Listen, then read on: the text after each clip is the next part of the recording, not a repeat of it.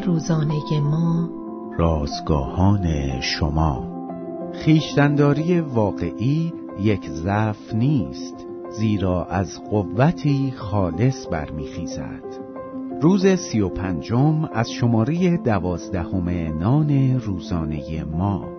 فاتح قدرتمند عنوان و یوحنا باب هجده آیات ده تا چهارده و آیات سی و شش تا سی و هفت متن امروز ما از کلام خداست اکثریت ما امیدواریم که دولتمان خوب عمل کند رأی می دهیم به مردم خدمت می کنیم و درباره اموری که به باور ما منصفانه و عادلانه هستند نظراتمان را ابراز می نماییم. اما راه حل‌های سیاسی همچنان در تغییر وضعیت قلب‌های ما ناتوان و ناکارآمد است. بسیاری از پیروان عیسی در انتظار مسیحی بودند که واکنش سیاسی شدیدی نسبت به دولت روم و ظلم و ستم سنگین آن نشان دهد. پتروس از این امر مستثنا نبود. وقتی سربازان رومی برای دستگیری مسیح آمدند، پتروس شمشیر کشید و گوش خادم کاهن اعظم را برید. عیسی جنگ یک نفره پتروس را در جا متوقف کرد و گفت شمشیر خود را غلاف کن.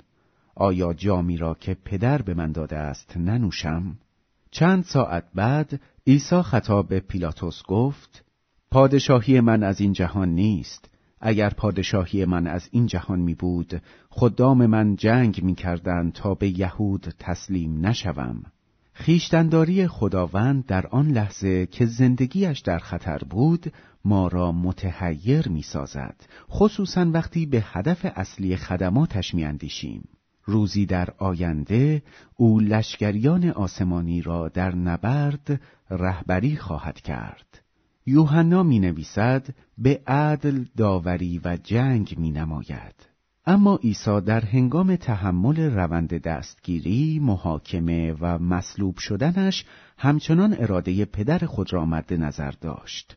او با پذیرفتن مرگ بر صلیب آغازگر زنجیری از وقایع بود که به راستی قلبهای ما را دگرگون می سازد و در این میان فاتح قدرتمند ما مرگ را مغلوب کرد.